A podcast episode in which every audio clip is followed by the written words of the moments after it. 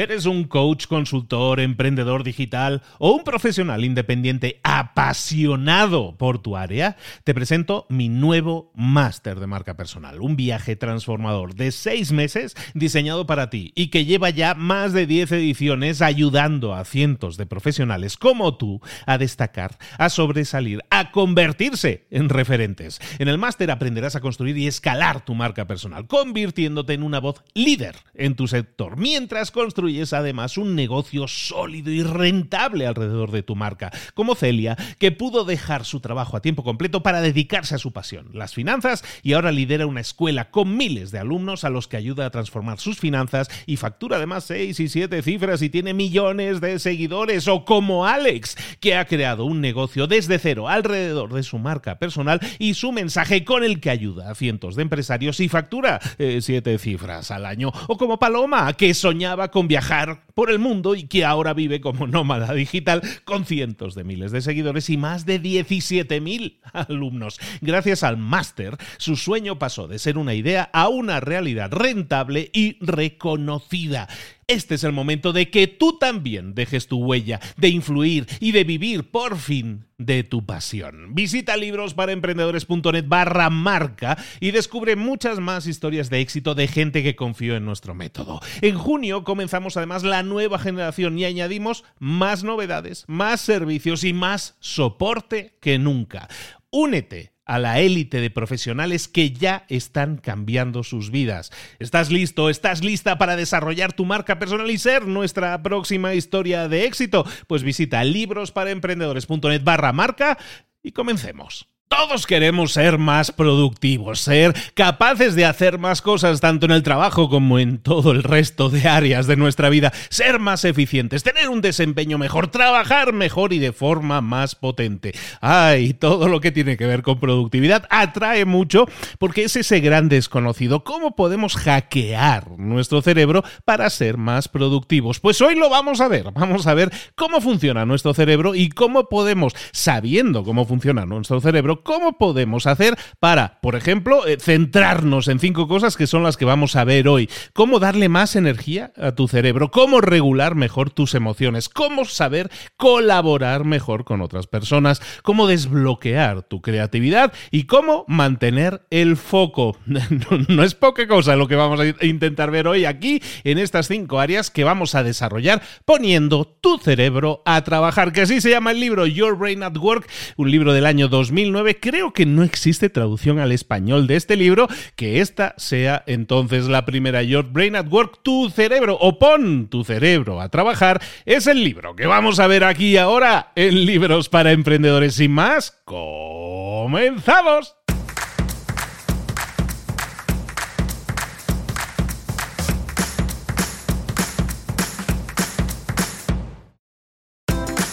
Bienvenidos al podcast Libros para Emprendedores. Para alcanzar el éxito en cualquier negocio que quieras emprender, debes formarte, debes estudiar, aprender para emprender. Y para ello, no hay nada mejor que un libro.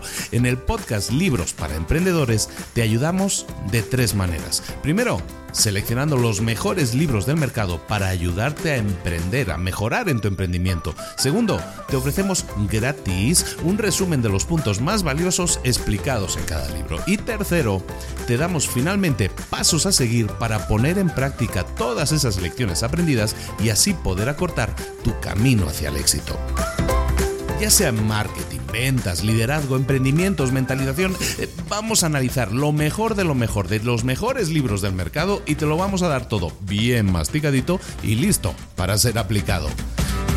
Soy Luis Ramos, empresario y emprendedor, y voy a acompañarte, si me lo permites, en este camino. Sin más, comenzamos.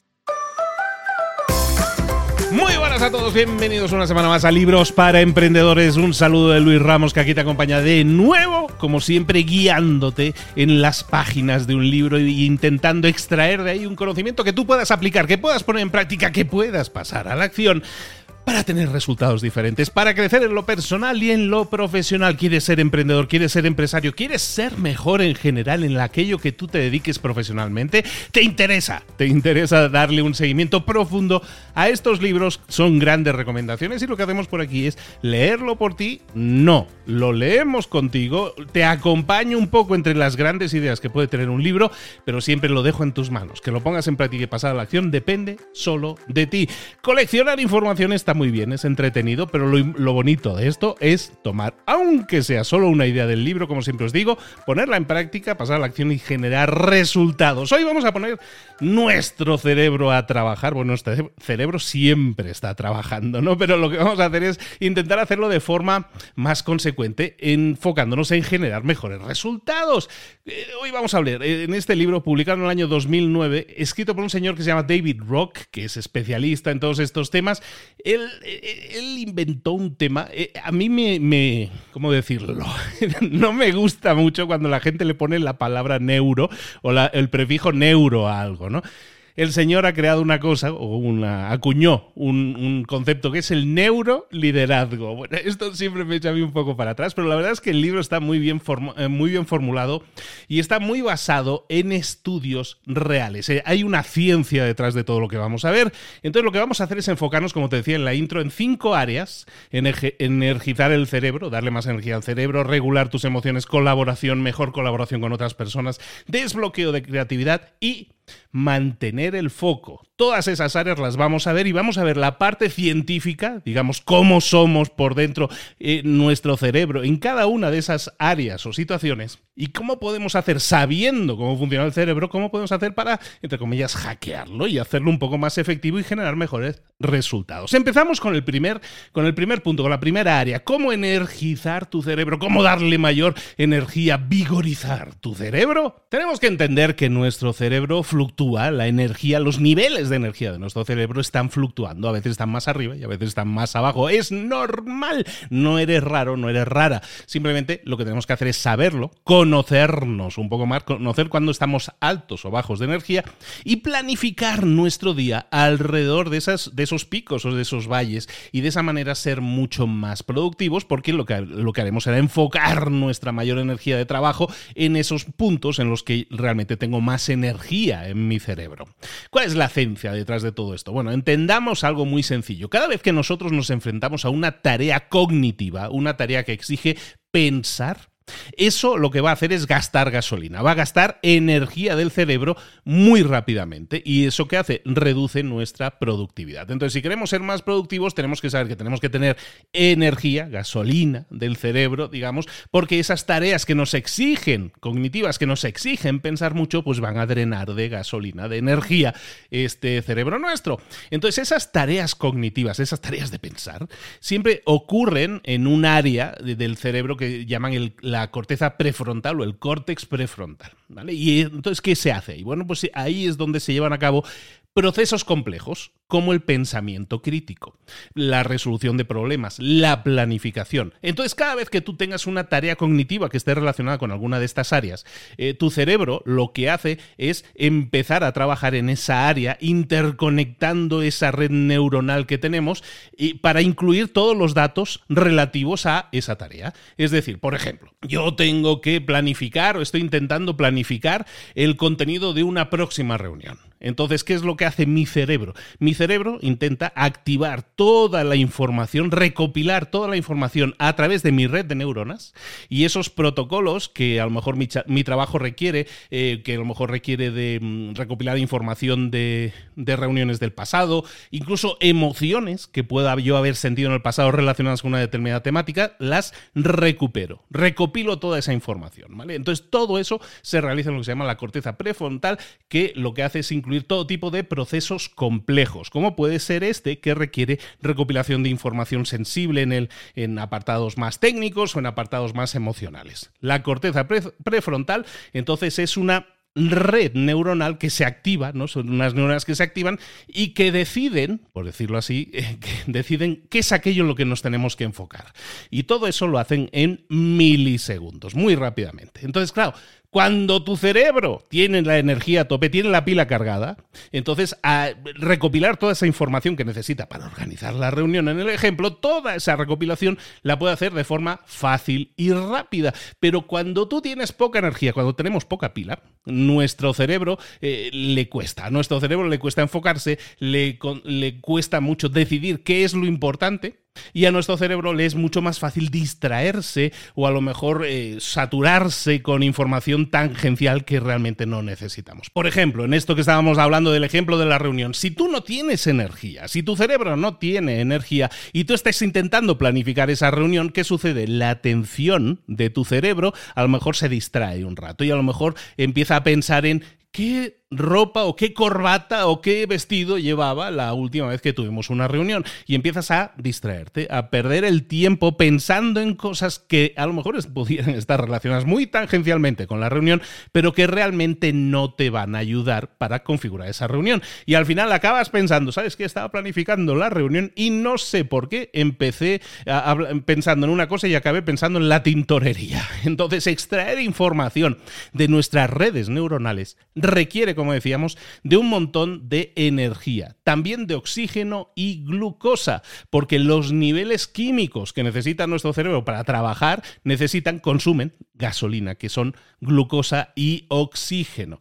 Entonces, esa energía fluctúa. Hay veces que no tenemos tanto oxígeno, tanto, tanta glucosa. Entonces, entendiendo esto, Entendiendo esto y estamos hablando en esta primera área de cómo energizar, cómo darle más vigor y energía a nuestro cerebro, ¿cómo podemos utilizar esta información que nos dan en el libro? Bueno, lo que podemos hacer es entender que si eso sucede, muchas veces vamos a estar en picos o a veces en valles, vamos a estar con mucha energía, otras veces con menos energía, lo que tenemos que hacer es analizarnos para así poder establecer predicciones. Hay diferentes tipos de personas, hay lo que llaman los cronotipos, también se ha puesto de moda ahora hablar de los cronotipos, que no es otra cosa que hay gente que es más energética por la mañana, otras por la tarde, otras suben y bajan, otras fluctúan, otras son muy estables, diferentes cronotipos, diferentes tipos, básicamente, ¿no? Entonces, si tú empiezas a analizarte y tú dices, no, es que yo por la mañana, cuando estoy tranquilo y nadie me molesta, yo te pues, un efectivo al máximo, yo me pongo a hacer cosas como, como Terminator, una ametralladora, vamos.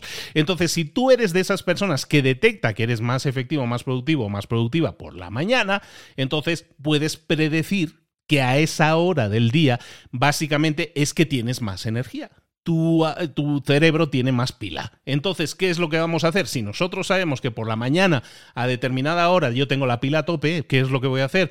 Bueno, pues voy a configurar mi forma de trabajar para que a, e, a esa hora priorice las tareas que son realmente importantes. Entonces, por ejemplo, si yo tengo que hacer listas de cosas que tengo que hacer, tengo que planificar, tengo que agendar cosas, si me cuesta mucho a veces hacer las cosas, lo que tengo que hacer es buscar un momento en que tenga alta energía y priorizar todo eso, todas esas tareas en esos momentos. Cuando yo planifico mi trabajo y busco que las eh, tareas que más energía consumen, que más pila me consumen, son las más importantes, lo que hago es priorizarlas. Priorizarlas significa las pongo antes. ¿Vale? Hay muchos libros que hemos tratado en el pasado, eh, la del sapo, por ejemplo, ¿no? De, cómete el, trágate el sapo, ¿no? Que decían eh, Brian Tracy. Pues hablaban de lo mismo un poco. Vamos a enfocarnos en las rocas, ¿no? Principales, en las tareas principales que nosotros deberíamos hacer y las vamos a poner, ¿dónde? En esas áreas de tiempo donde yo sé que mi energía, aunque va a fluctuar durante el día, en ese momento es pila alta, tenemos mucha energía. Entonces, otra recomendación es que alternemos tareas de alta energía con tareas de baja energía. Es decir, vamos a hacer un sándwich, vamos a poner tarea de alta energía, tarea de baja energía, tarea de alta energía, baja energía. ¿Por qué? Porque de esa manera lo que estamos haciendo es darle tiempo a nuestra corteza prefrontal que ha estado trabajando en una tarea de alta energía que se recupere, que, vamos, que se tome un descansito entre dos reuniones de alta energía, vamos a meter algo en medio que sea de baja energía, que no nos requiera mucho en ese sentido. Y también vamos a entender que nuestra, nuestro nivel de energía eh, si, nosotros lo aprendemos a gestionar, lo podemos, entre comillas, dopar un poco. Si hablábamos antes de que necesitamos eh, como fuentes de energía la glucosa, y el oxígeno, también lo que podemos hacer es, si notamos que nuestro cerebro se está cansando durante una tarea importante, probablemente es que nos está faltando gasolina. Puede ser gasolina en forma de glucosa, entonces vamos a comer o vamos a tomarnos algo dulce, o también puede ser un tema de recarga de oxígeno. Y entonces básicamente lo que vas a hacer, te vas a poner de pie, vas a ir a darte un paseíto, hacer algún tipo de ejercicio ligero, caminar es perfecto para eso,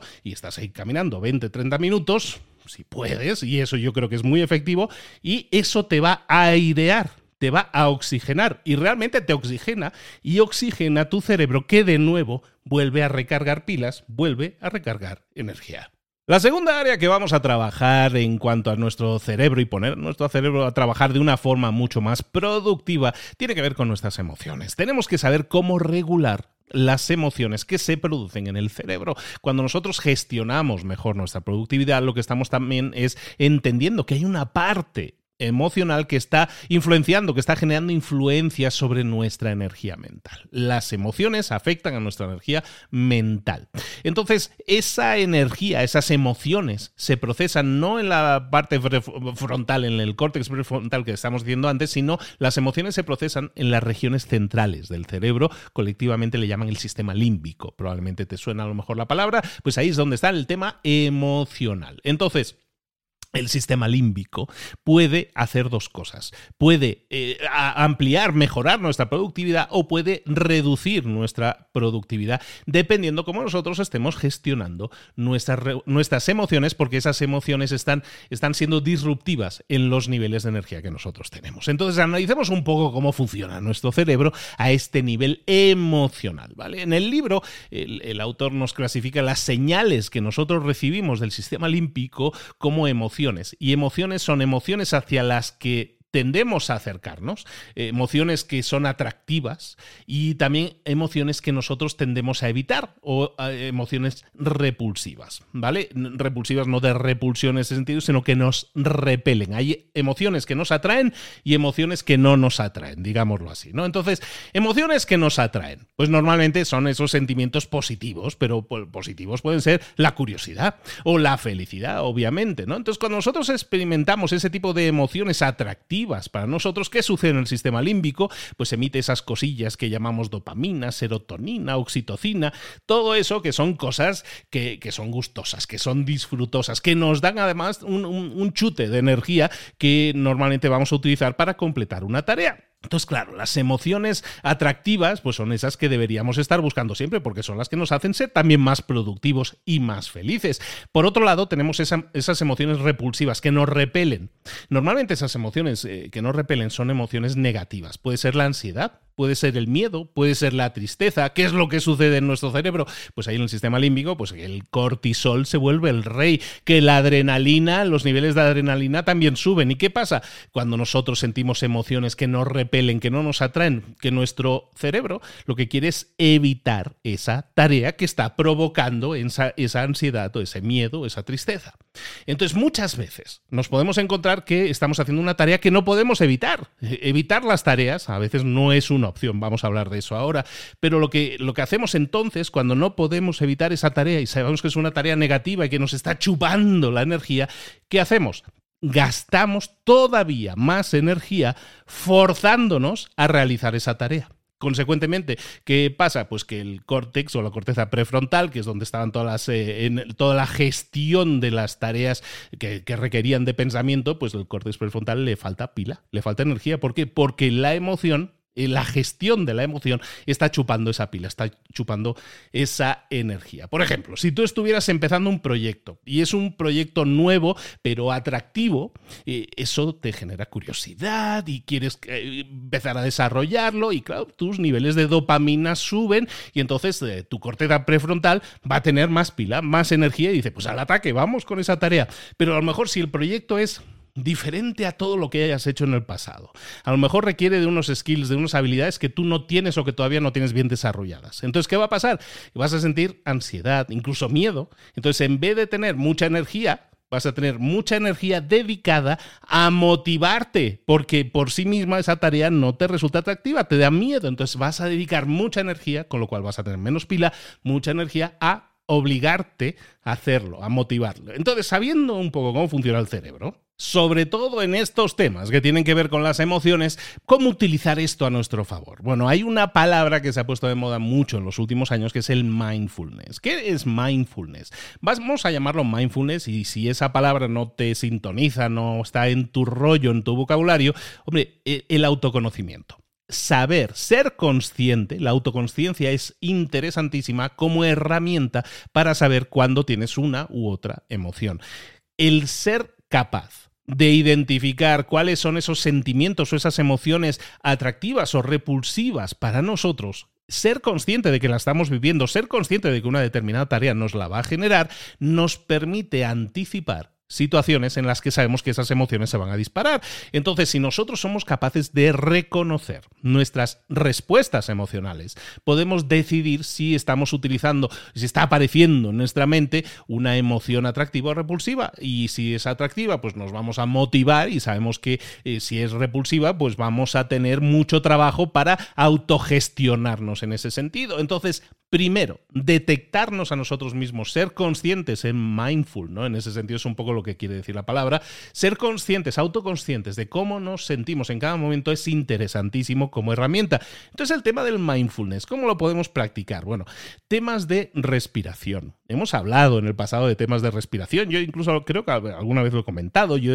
hago ejercicios por la mañana de respiración de un método que se llama el método Wim que oxigena mucho el cerebro y me da mucha energía, mucha, me oxigena mucho el cerebro y eso es gasolina para la hora de hacer tareas, entonces lo recomiendo mucho. Entonces, incorporar eh, breaks, eh, pausas en el trabajo en los cuales tú empiezas a hacer ejercicios de respiración, te puede ayudar mucho a controlar mucho esa emoción y estar mucho más tranquilo, más relajado, más relajada.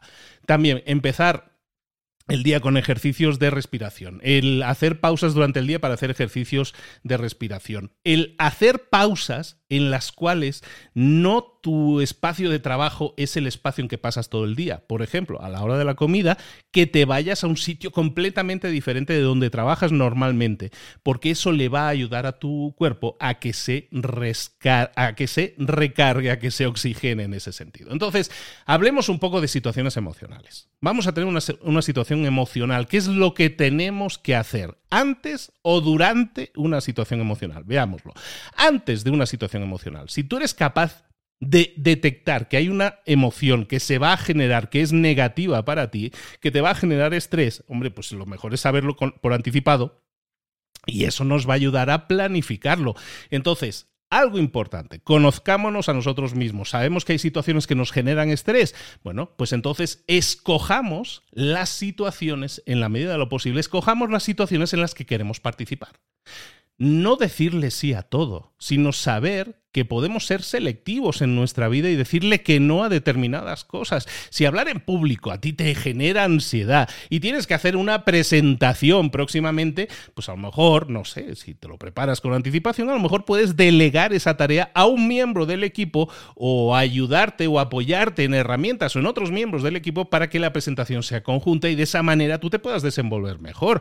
Pero si tú ya sabes que eso te va a generar estrés, prepáralo por anticipado, toréalo antes de que esa situación se genere. Y, otra cosa que puedes hacer es ajustar esa situación. Eh, si tú sientes emociones negativas haciendo una determinada tarea, entonces cambiemos algo de ese evento para que te sientas más cómodo. A lo mejor tú tienes... Em, tienes toda una serie de proyectos que se tienen que entregar todos el mismo día. Entonces sabes que ese día eh, te vas a sentir estresadísimo, sabes que los días previos te vas a sentir probablemente saturado o superado porque hay demasiadas cosas. Entonces si tú sabes que eso va a pasar y que esa fecha es inevitable e inamovible, a lo mejor lo que puedes hacer es pensar, ¿sabes qué? Voy a delegar.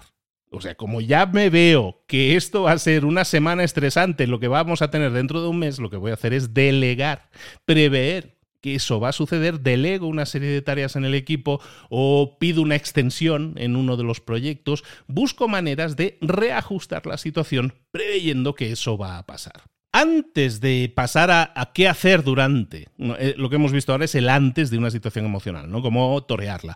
Y ahora vamos a ver el durante, pero pausemos un momento aquí. ¿Verdad que muchas veces hay emociones eh, negativas que sabemos que van a suceder? ¿no? Estamos viendo cómo gestionarlas desde un punto de vista logístico, si lo quieres ver así. Pero las emociones no se pueden poner en pausa. Es importante que las tratemos. Entonces, si hay una situación que sabes que constantemente te hace sentir incómodo o incómoda, que te supera, que te estresa, que, que de forma constante te genera emociones negativas, eso es una señal de que quizás necesitas hacer cambios en tu vida. Los sentimientos negativos lo que hacen es son, son alarmas, ¿no? Son sistemas de alarma que pretenden protegerte. Entonces, si tú sientes muchas eh, sensaciones o sentimientos negativos, esto probablemente es una llamada de atención que a lo mejor tienes que pausar y ver en perspectiva toda esta situación de una forma más realista, sobre todo porque a lo mejor no estás analizando todo lo que está pasando ahí o las capas que hay debajo de todo eso. Las emociones negativas normalmente te van a ayudar a aprender de tus errores en el pasado. Una emoción negativa, una emoción que intentas evitar, es una emoción negativa del pasado que no quieres que se repita. Entonces, si tú no quieres sentirte de una forma negativa muy a menudo, es importante que reconozcas cuáles son los errores que cometiste, cuáles son los errores que te generaron esa ansiedad o ese estrés. Y eso a lo mejor te puede ayudar a prevenir que esas situaciones se repitan o se repitan demasiado frecuentemente en el futuro. Bueno, esto era un comentario que quería decirte sobre la gestión de emociones negativas, que no las, que no las dejamos crecer, que no las ignoramos simplemente, porque eso, aparte de chuparnos mucha energía, no las solucionamos y se van a volver a repetir, van a volver a revivir, a aflorar. Ahora bien, antes de una situación emocional, pues hemos visto cómo gestionarla. Ahora, ¿y si no la, no la vimos venir y ya tenemos una eh, situación emocional negativa y ya estamos metidos en ello? ¿no? Muchas veces no tenemos la oportunidad de cambiar, de hacer cambios antes de que una situación suceda. Entonces esas emociones negativas muchas veces nos pillan por sorpresa. ¿Qué es lo que debemos hacer entonces? ¿Cuál es el enfoque que debemos hacer para gestionar una situación emocional negativa, estresante. Lo primero que vamos a hacer es expresar nuestra emoción. Ocasionalmente, la mejor forma de que una emoción negativa eh, la saquemos de nuestra corteza prefrontal, la, saquemos como chupan, como, extractor de energía, que nos chupa energía, pues, eh, pues es expresarla. Por ejemplo, si hay un, un evento, algo que haya sucedido que, que, te hace sentir esa emoción negativa, si nosotros expresamos, dejamos salir esa frustración, trabajamos esa emoción de forma proactiva, expresándola. Esto nos puede hacer más productivos porque la estamos sacando de nuestro interior. Cada vez que nosotros sacamos algo negativo, pues esto nos va a ayudar a que nuestro sistema se estabilice mucho más rápido. Expresar emociones es bueno. Si, si necesitamos expresar una emoción que es muy poderosa, tenemos que también pensar que eso puede generar consecuencias, a lo mejor que no son muy profesionales. Entonces, cuidado a la hora de expresar las cosas, sobre todo para no atacar a otras personas, para no incomodar a otras personas, porque eso, esas emociones negativas mal expresadas no van a ser gestionadas de forma calmada, que es al final lo que queremos. ¿no? Entonces, por un lado, podemos expresar nuestras emociones, por otro lado, podemos suprimir nuestras emociones, ¿no? Podemos eh, suprimirlas, es decir, ¿sabes qué? Eh, sé que estoy estresado, sé que estoy estresada, lo que voy a hacer es intentar aparecer como una persona calmada aunque por dentro es un huracán de emociones que estoy intentando suprimir en el momento. Dependiendo de la situación, eso puede ser lo más sano, ¿sabes? Es una situación que si yo me mantengo eh, estoico ante esa situación, quizás, eh, aunque las otras personas estén esperando una, una, respuesta emocional fuerte y tú no la tienes, oye, pues a lo mejor desde un punto de vista externo la gente te ve como alguien más frío, ¿vale? Entonces estamos hablando de cómo torear una situación emocional. Puede ser expresándola, puede ser suprimiéndola, no recomendable. ¿Cuál sería la mejor opción? La mejor opción, y el libro nos la plantea así, es reinterpretar esa emoción. Entonces, este acercamiento, esta forma de gestión de emociones, básicamente lo que se trata es de detectar cuando tenemos una emoción negativa y lo que vamos a hacer es reencuadrarla de, una forma más optimista, más positiva. Entonces, lo primero que vamos a hacer es reconocer y darle nombre, expresar esa emoción. Puede ser de forma mental o puede ser en voz alta. Entonces, una frase del estilo, ¿sabes qué? Ahora mismo siento ansiedad porque la verdad no me esperaba que el jefe, que el CEO de la empresa estuviera en esta presentación y eso me hace sentir ansiedad. Este acto simple de expresarlo, decírtelo, es autoconocimiento, es ser autoconsciente de esa emoción. Entonces nos permite inmediatamente identificar la emoción. Y entonces esa emoción ya no nos va a llevar al pánico, porque ya estamos pillando esa emoción, ya le estamos dando un nombre, ya la estamos describiendo, ya estamos diciendo, ya te he visto, emoción, estás aquí y eres ansiedad. Y sé por qué se produce, se produce porque el jefe ha venido y yo no me lo esperaba.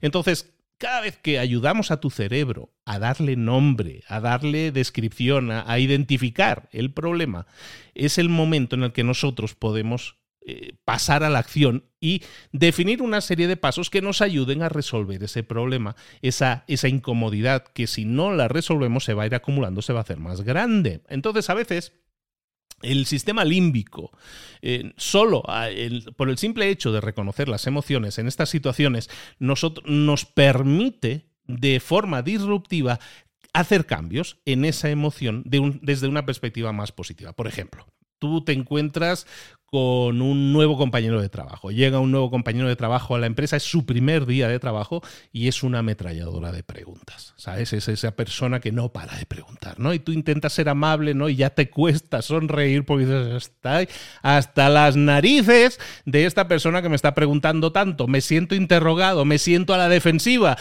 Eso es una reacción negativa, hay una emoción negativa. Entonces, sentirme a la defensiva, sentirme interrogado, es una sensación negativa. Entonces, a lo mejor yo me digo a mí mismo, ¿sabes qué? Me siento interrogado, me siento a la defensiva, porque esta persona me está masacrando a preguntas.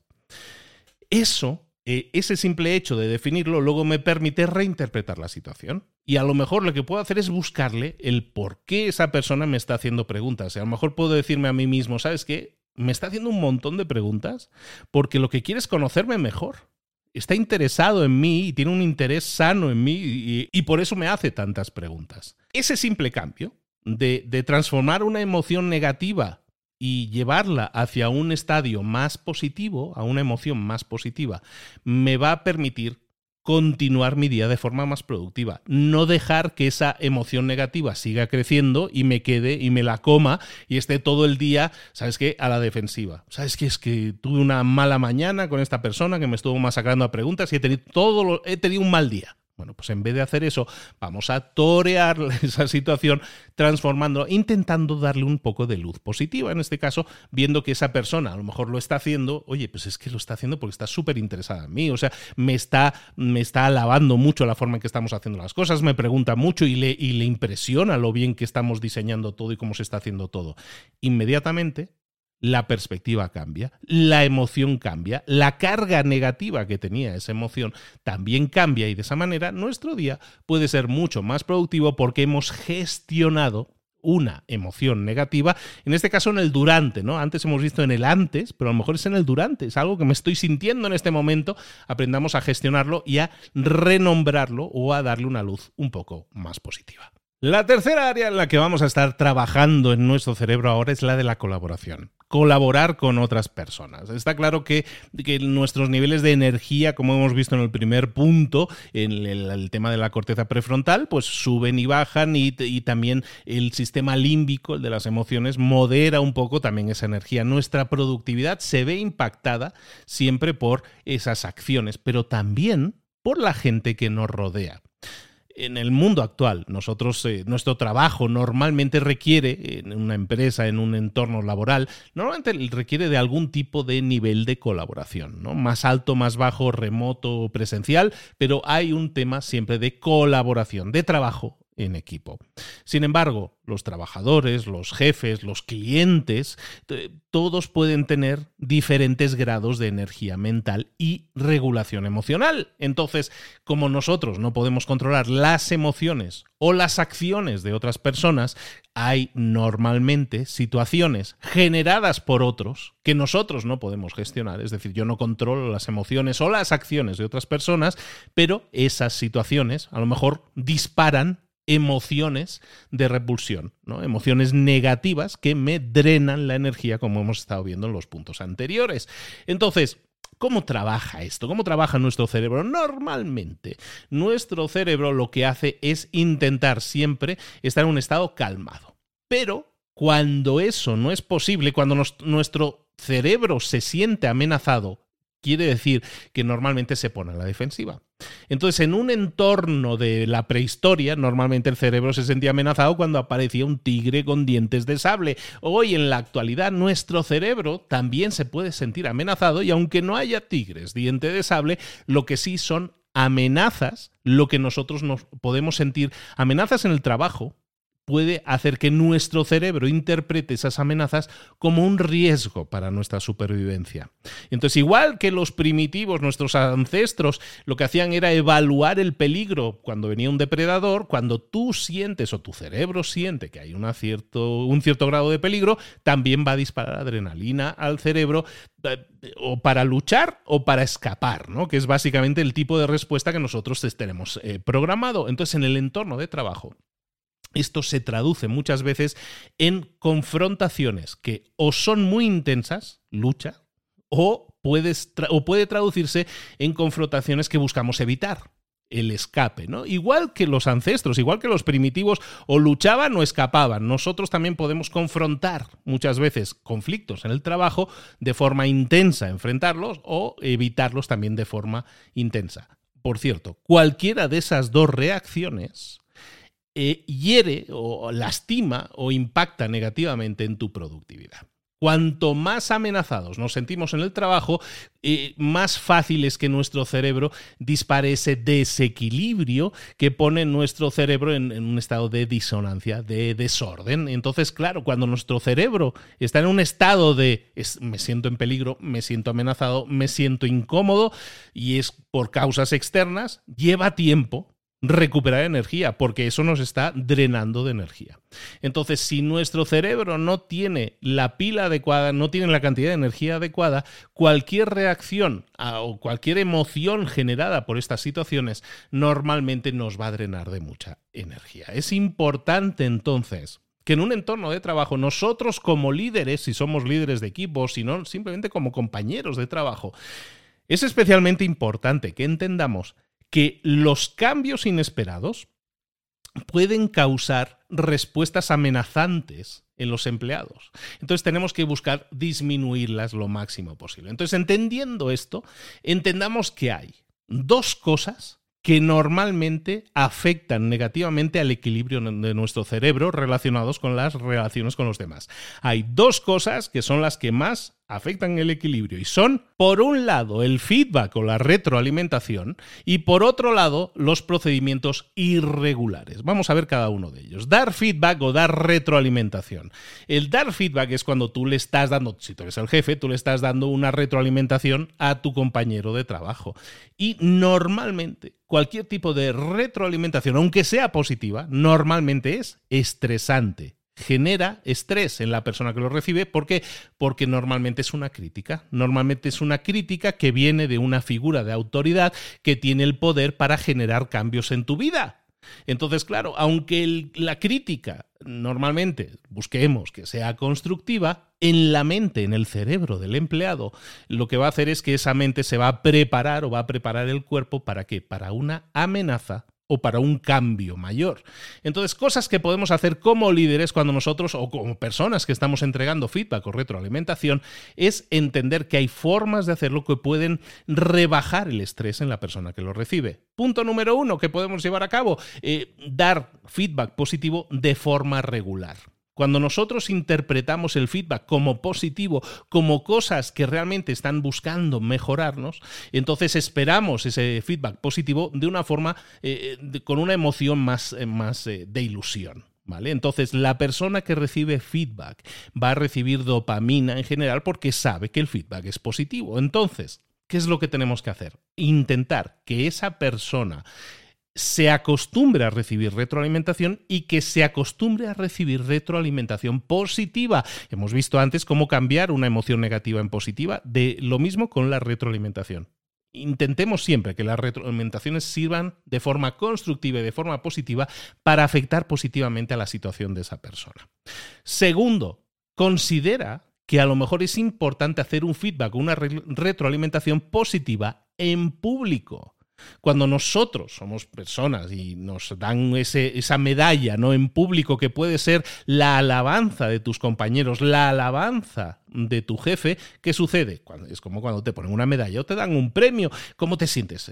Como decía aquel, ¿no? El King of the World, ¿no? Me siento el rey del mundo, ¿no? ¿Por qué? Porque estamos generando una respuesta de dopamina muy fuerte en el cerebro. Entonces es importante que nosotros evaluemos si es importante para esa persona, le va a dar un, chute de energía positiva el recibir ese feedback positivo en público. Es muy importante, de hecho, hacerlo porque va deliberadamente a generar también en esa persona pues una, una sensación de pertenencia a la tribu, una sensación de orgullo. Entonces, por un lado, estábamos hablando del feedback, ¿no? Como una de las tareas que nosotros tenemos que realizar que sabemos que va a generar estrés en las otras personas. La otra, la otra cosa que normalmente tara el equilibrio de las personas mentales, el equilibrio mental de las personas, son los procedimientos irregulares, decíamos. ¿Qué es un procedimiento irregular? Es cuando cambiamos las cosas. Normalmente se hacían las cosas de una forma y ahora las vamos a hacer de una forma diferente. Entonces, cuando nosotros sabemos que va a haber un cambio o estamos generando un cambio en el trabajo o en la forma de trabajar de una persona, tenemos que entender que eso va a generar una inestabilidad, una inseguridad en esa persona. Lo habíamos visto antes. A veces nos pueden dar un proyecto con cosas nuevas que yo no había hecho antes y eso me genera inseguridad.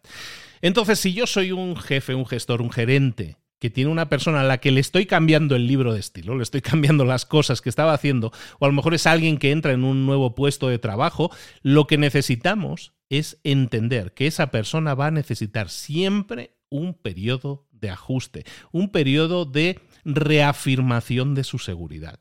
Cuando es un nuevo trabajador, normalmente se va a sentir inseguro porque es un trabajo nuevo, porque es un entorno nuevo, porque hay un montón de gente nueva. Eso genera estrés. Entonces yo como líder lo que voy a buscar hacer es entender que eso son emociones negativas que esa persona siente, le voy a ofrecer empatía. Por ejemplo, voy a actuar de una forma mucho más como mentor y diciéndole cosas como, oye, hay, yo también cuando empecé me sentí un poco perdido, hay cosas que requieren de tiempo, que sepas que estamos de tu lado y que sabemos que eso te puede pasar a ti y es lo más normal del mundo, lo entendemos y tenemos este periodo de ajuste en el cual estamos súper abiertos a que tú cambies la forma en que estás haciendo las cosas, aunque tú te adaptes a esta forma que tenemos en esta empresa de hacer las cosas y que eso es esa pausa, ese periodo de ajuste es una curva de aprendizaje que si nosotros se la damos, le damos cancha, le estamos quitando estrés, le estamos quitando piedras en la mochila a esa persona para que sepa que tiene un periodo de ajuste en el cual va a aprender, va a crecer, va a mejorar. Y eso es súper interesante para una persona, para que se sienta mucho más eh, eh, creíble en su trabajo, para que crea mucho más en sí misma y para que dé su mejor versión y también para que sea más productiva.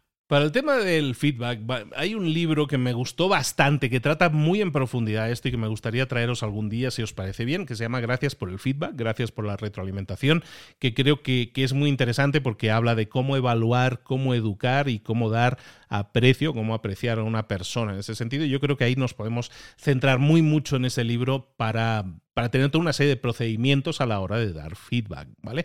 Entonces, siempre entendamos que el feedback vamos a intentar que sea positivo. Cuando el feedback sea negativo, nunca lo vamos a enfocar en las debilidades del empleado, sino siempre el feedback negativo, estoy diciendo, no en las debilidades del empleado, sí en la meta. Cuando nosotros sabemos que una persona, un empleado en este caso, puede hacer las cosas mejor, la conversación la vamos a centrar haciendo que el empleado entienda que esto no es un ataque a esa persona, lo cual le va a hacer sentir incómodo, sino que lo que estamos haciendo es centrarnos en la meta. Tenemos que encontrar soluciones para que esta meta la alcancemos en tiempo y forma. Entonces nunca la personalizamos, la, crítica negativa, sino siempre criticamos de alguna manera o vemos o ponemos encima de la mesa qué podemos hacer para que esa meta se alcance, porque no la estamos alcanzando. De esa manera no personalizamos nunca, no estamos diciendo eres un inútil, evidentemente eso no hay que decírselo a nadie, porque lo que tenemos que hacer es buscar que esa persona se convierta en una persona más productiva de lo que está siendo ahora. Con la crítica destructiva no lo vamos a conseguir. ¿De acuerdo? Y luego, hablando también de procedimientos, eh, normalmente una persona se siente más segura cuando domina la mayor cantidad de aspectos posibles de su trabajo.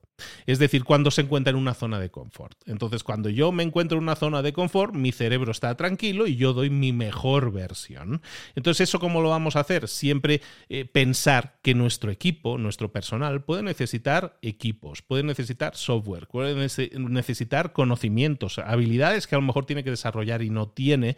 Y si nosotros se lo proveemos, si nosotros hacemos que el estándar se convierta en decir, tenemos procesos para hacer las cosas, tenemos formas predecibles de hacer las cosas y sabemos que el definirlo no es coartar la libertad de las personas, sino es darles seguridad para que sean mucho más productivos, eso va a hacer que efectivamente se conviertan en más productivos. Por tanto, procesos, sistemas, seguimiento, supervisión, feedback positivo es algo que tenemos que establecer de forma fija como rutinas dentro de nuestras tareas diarias, tanto para, para gestionar a las, mejor a las personas, también para que las personas sean más productivas y por lo tanto también nuestros resultados sean mejores.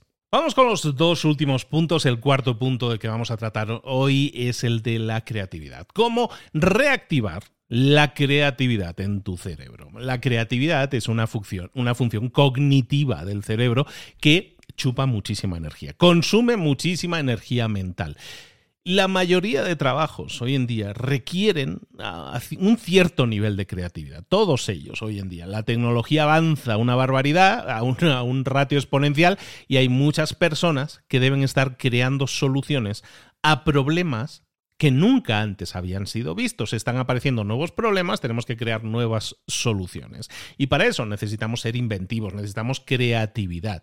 La creatividad es una, es como decimos, es una función cognitiva, se produce en el cerebro. Cuando tu cerebro no tiene la suficiente cantidad de energía o, pierde demasiado el foco, el foco, lo que va a suceder es que vamos a experimentar lo que se llama el bloqueo creativo. ¿Qué es el bloqueo creativo? Es cuando yo no, eh, no me sale nada, cuando yo sé que tengo que pensar soluciones nuevas y no se me ocurre ninguna. Estoy bloqueado creativamente. Entonces, veamos cómo funciona el cerebro en este caso antes de ver soluciones. La creatividad, como decíamos, es un proceso que ocurre en el cerebro y que implica a varias redes neuronales que lo que hace es buscar o intentar crear nuevas combinaciones, ¿vale? Estamos creando, intentando crear una idea nueva y eso para que eso suceda tenemos que combinar conocimientos, experiencias previas que están acumuladas en nuestro cerebro y tenemos que crear nuevas redes. Cuando somos, cuando somos capaces de crear una nueva idea, eso va a ser lo que en el, en el libro llaman insight, que tenemos una, una nueva idea, ¿no? Entonces hemos creado un insight, hemos creado una red nueva con una idea nueva que se ha generado a partir de nuestro conocimiento. ¿Qué sucede cuando tenemos un bloqueo mental?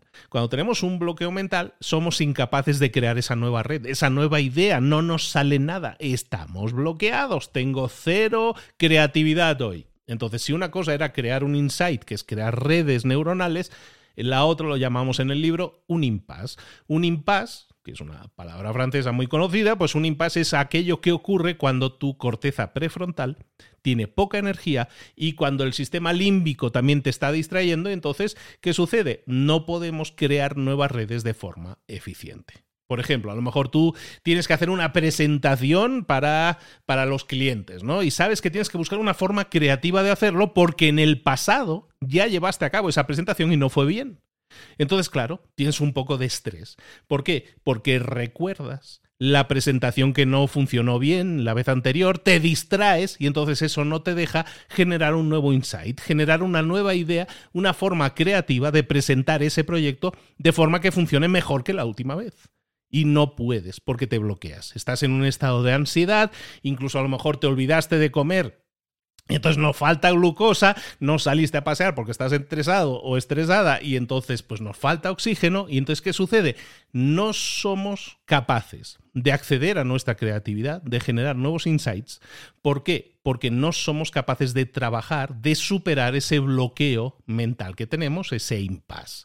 Entonces, entendiendo un poco lo que sucede a nivel mental, que es esto que te acabo de explicar, entonces, ¿cómo ser más creativos? La pregunta es fácil, ¿no? Pero ¿cuál es la respuesta? Pues la respuesta para ser más creativos no se trata de hacer algún tipo de ejercicio que nos haga más creativos, no, lo que se trata es de detectar cuando tenemos un impasse, un bloqueo, y lo que vamos a intentar es eliminarlo. Porque si yo elimino los bloqueos mentales que no me permiten ser creativo, voy a ser más creativo. ¿Vale?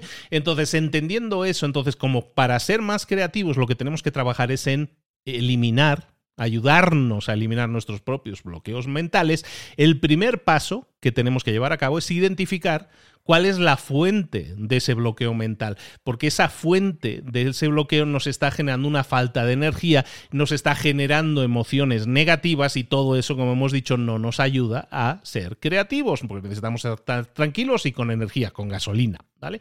Entonces, si el impasse, si, la, si el bloqueo mental viene por energía deficiente, entonces lo que tenemos que hacer es, opciones hay varias. Podemos o cambiar a una tarea de baja energía, a lo mejor es, ¿sabes qué? Voy a salir un momento a hacer un recado que tenía pendiente y que es algo más rutinario y que no me requiere de un esfuerzo mental. Y lo que estamos es dándole al, al cerebro la oportunidad de descansar y recargar. Entonces, si el impasse, si el bloqueo viene de energía deficiente, vamos a darnos tiempo para, recuperarnos, para oxigenarnos o incluso para tomarnos algo dulce que nos pueda permitir disparar un poco esa energía mental. Si muchas veces el bloqueo mental viene por emociones negativas, ¿Vale? No es por energía, sino por emociones negativas. Un consejo que nos dan en el libro es que dejemos vagar nuestra mente sin ningún tipo de crítica. Es decir, vamos a dejarnos ir, cerramos los ojos y nos dejamos ir y empezamos a pensar en mil cosas. Pero no en aquello que tenemos que hacer, no en aquello que nos bloquea, sino dejemos vagar a nuestra mente. De esa manera nuestra mente va a estabilizarse y va a ver, eh, va a estar pensando en otras cosas, va a llevar nuestros pensamientos a sitios diferentes. Y eso nos va a ayudar, el tema de la meditación ayuda, si estás metido en esos temas, pues el tema de la meditación te puede ayudar, el tema de la respiración te puede ayudar, como hemos visto antes. ¿no? Entonces el primer paso, decíamos, es identificar la fuente de tu bloqueo negativo y si es falta de energía o es un tema de emociones, pues lo estamos tratando de esta forma. El segundo paso es reflexionar sobre soluciones previas cuando nosotros estamos hablando del bloqueo creativo, ¿no? Por ejemplo, de esa presentación que tenemos que hacer que no nos salió bien en el pasado. Entonces, reflexionemos sobre soluciones previas. Pregúntate, ¿cómo llegaste a una solución a otro problema diferente? Eh, ¿Qué hiciste para solucionar aquel problema? Aquella vez que tuviste un problema con un cliente, ¿qué fue lo que hiciste para solucionarlo? Lo que hacemos es pensar en otras oportunidades en las cuales tú supiste solucionar un problema. Y a lo mejor resulta que empiezas a analizar aquel punto en el tiempo donde sí pudiste solucionar un problema y ves aquel otro punto en el tiempo donde solucionaste también un problema y vas a empezar a ver patrones.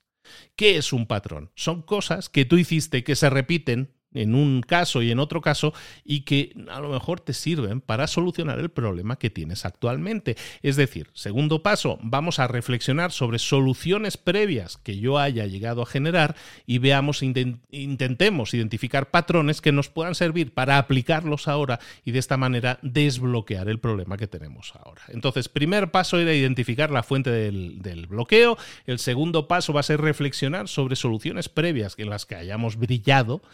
Y el último paso va a ser intentar hacer algo que tenga que ver con ese patrón que has identificado y que es una idea que a lo mejor, ¿sabes qué? Es cierto, podríamos hacer esto o esto otro. Y lo que vas a hacer es pasar a la acción de forma inmediata.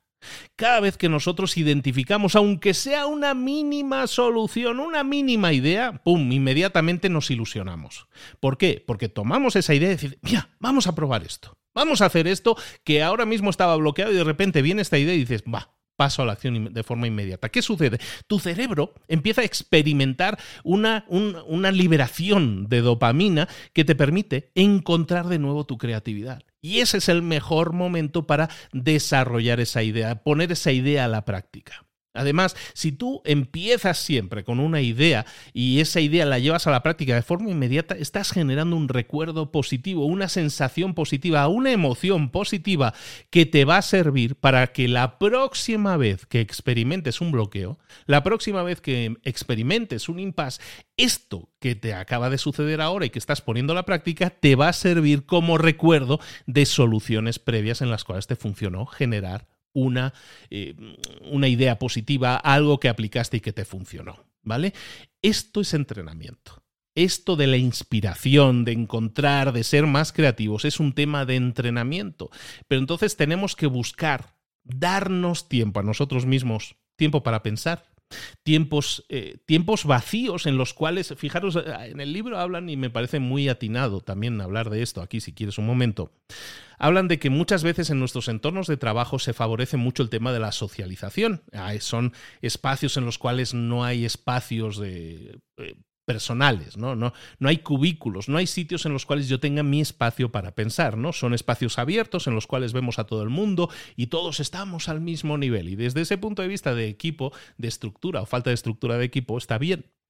Pero, y en el libro lo comentan y a mí me parece muy atinado, y es importante que sepamos que una persona para ser muy productiva necesita, por un lado, socializar, sí, pero también por otro lado necesita espacios de soledad en los que pueda pensar. Si nosotros queremos ser más creativos, si nosotros queremos ser más innovadores, la innovación y la creatividad no se producen siempre en el trabajo en equipo, sino que se producen en la combinación de tiempo solo con tiempo en equipo.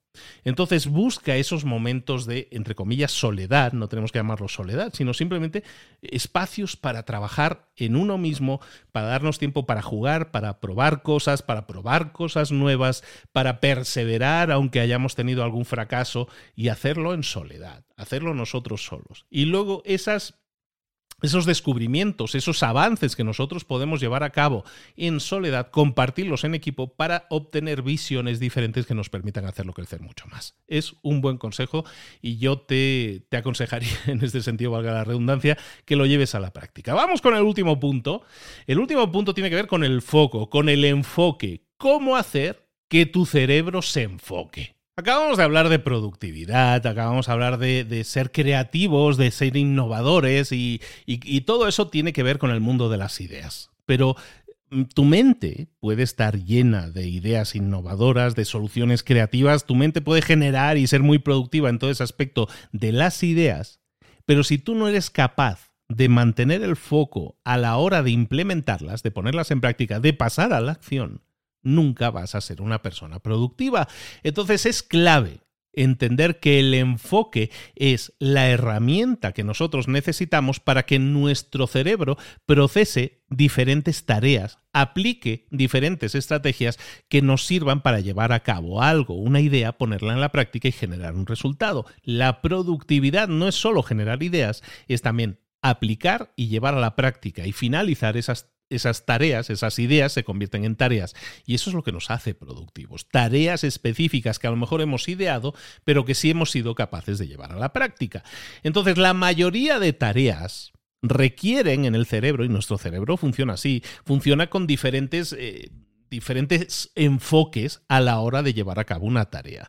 La tarea más simple que te puedas imaginar, enviar un, mail. Bueno, pues enviar un mail tiene una serie de elementos. Por ejemplo, si tú le estás enviando un mail a un compañero de trabajo con correcciones que tiene que hacer en un proyecto, lo que estás haciendo es activar, por un lado, una red neuronal que tiene, está conectada con todo lo que tiene que ver con ese trabajador.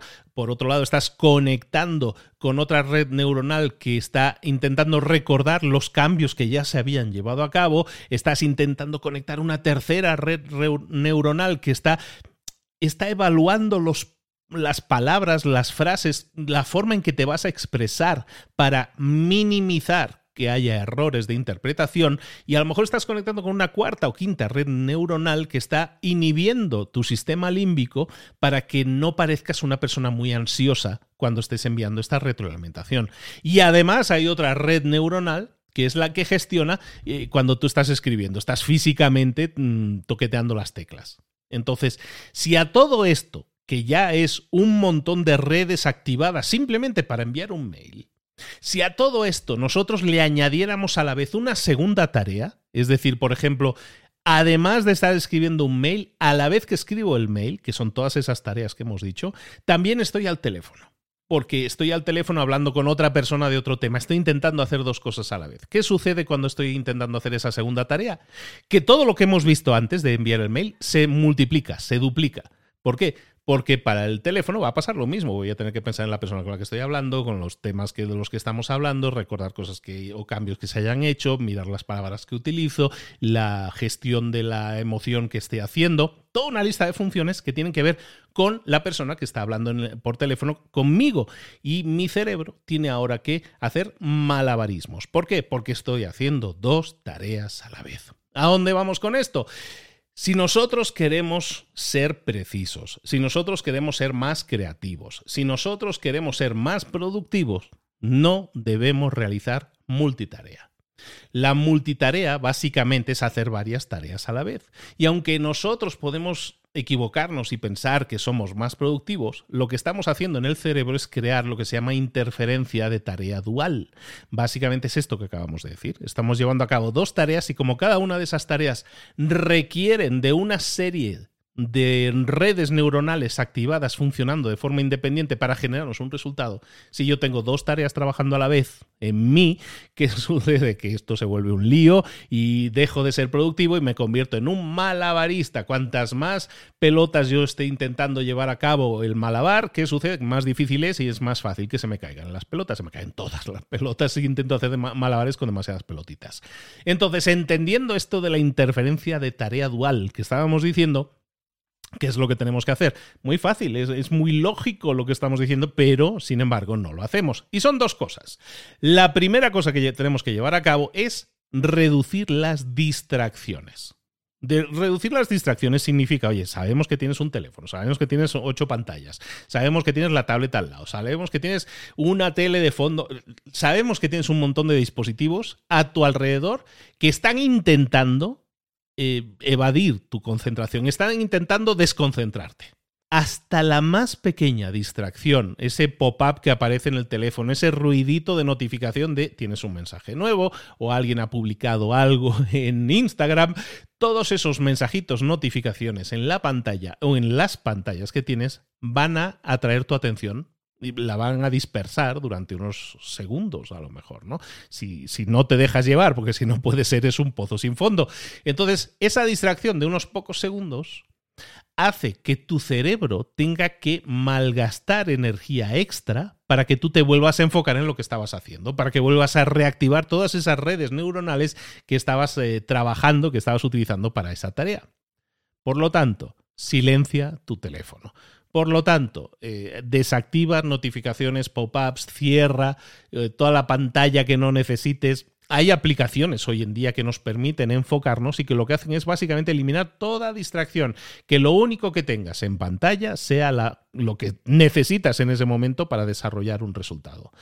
Eso te va a hacer mucho más efectivo, mucha más efectiva, y lo único que tienes que hacer es definir momentos en los cuales los vas a dedicar esas distracciones. ¿Sabes qué? Hay un momento a las diez y media de la mañana, me pongo a, ver las notificaciones y lo vuelvo a hacer a la una y media o a las cuatro y media. O Tú defines el momento en que quieres ser distraído y defines un tiempo para eso. Reducir las distracciones nos va a hacer mucho más productivos. Y lo segundo y último, y con esto cerramos el libro, es el, de que sigas rutinas, sistemas, procesos en tu vida. Crear rutinas te va a ayudar a mantener el foco. Eh, no vas a tener que malgastar energía pensando en cuáles son los siguientes pasos.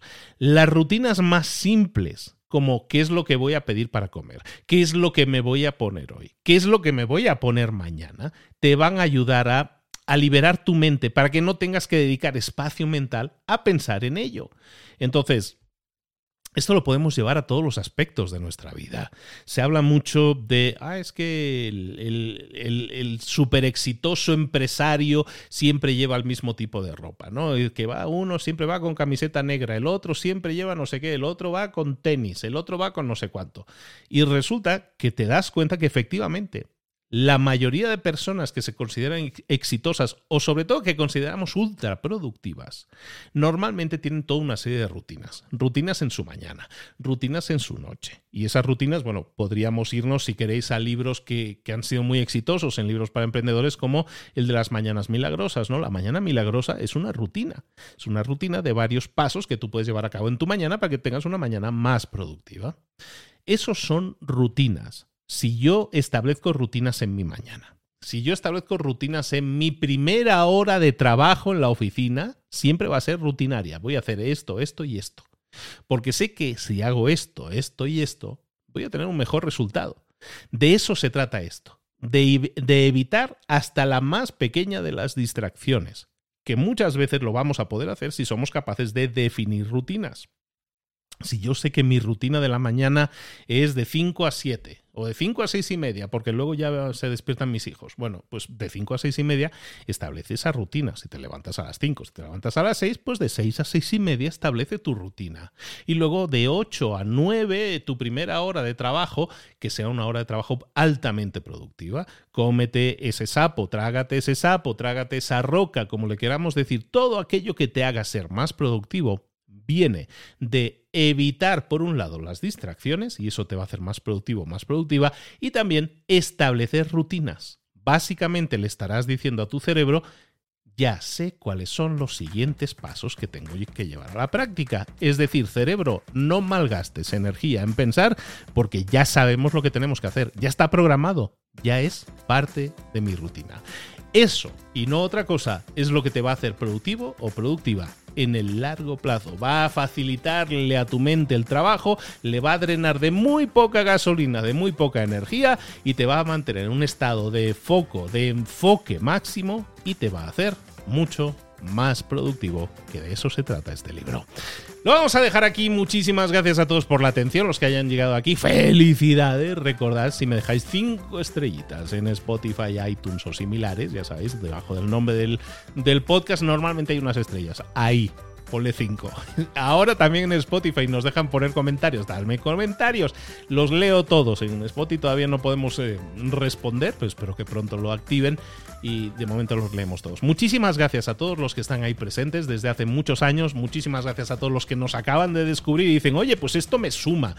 Para todos ellos, recordar que tenéis toda una amplia biblioteca, nunca mejor dicho, en libros para emprendedores. Donde estés escuchando esto, además de este episodio que ya estás escuchando, hay 300 otros episodios que buscan sumarte, te buscan hacer crecer y generar resultados nuevos en tu vida, siempre si los pones en práctica, siempre si pasas a la acción. En la plataforma en la que estés escuchando esto, ahí lo puedes hacer. Y si no, te vas a librosparaemprendedores.net, en el cual vas a tener también, hay un espacio ahí que se llama la biblioteca, en el que puedes encontrarlos todos clasificados también por temas y además algunas preguntas frecuentes también respondidas en cuáles son los mejores libros para emprendimiento que me recomiendas. Ahí están también. ¿no? Todo eso lo tenéis en la biblioteca en librosparaemprendedores.net.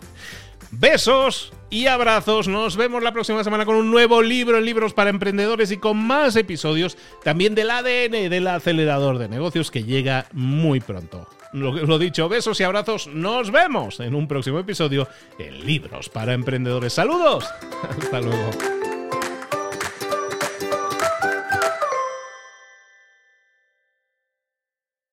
¿Eres un coach, consultor, emprendedor digital o un profesional independiente apasionado por tu área? Te presento mi nuevo máster de marca personal, un viaje transformador de seis meses diseñado para ti y que lleva ya más de 10 ediciones ayudando a cientos de profesionales como tú a destacar, a sobresalir, a convertirse en referentes. En el máster aprenderás a construir y escalar tu marca personal, convirtiéndote en una voz líder en tu sector, mientras construyes es además un negocio sólido y rentable alrededor de tu marca, como Celia, que pudo dejar su trabajo a tiempo completo para dedicarse a su pasión, las finanzas, y ahora lidera una escuela con miles de alumnos a los que ayuda a transformar sus finanzas y factura además seis y siete cifras y tiene millones de seguidores, o como Alex, que ha creado un negocio desde cero alrededor de su marca personal y su mensaje con el que ayuda a cientos de empresarios y factura eh, siete cifras al año, o como Paloma, que soñaba con viajar viajar por el mundo y que ahora vive como nómada digital con cientos de miles de seguidores y más de 17.000 alumnos. Gracias al máster, su sueño pasó de ser una idea a una realidad rentable y reconocida. Este es el momento de que tú también dejes tu huella, de influir y de vivir por fin de tu pasión. Visita librosparaemprendedores.net barra marca y descubre muchas más historias de éxito de gente que confió en nuestro método. En junio comenzamos además la nueva generación y añadimos más novedades, más servicios y más soporte que nunca. Únete a la élite de profesionales que ya están cambiando sus vidas. ¿Estás listo? ¿Estás lista para desarrollar tu marca personal y ser nuestra próxima historia de éxito? Pues visita librosparaemprendedores.net barra marca y comencemos.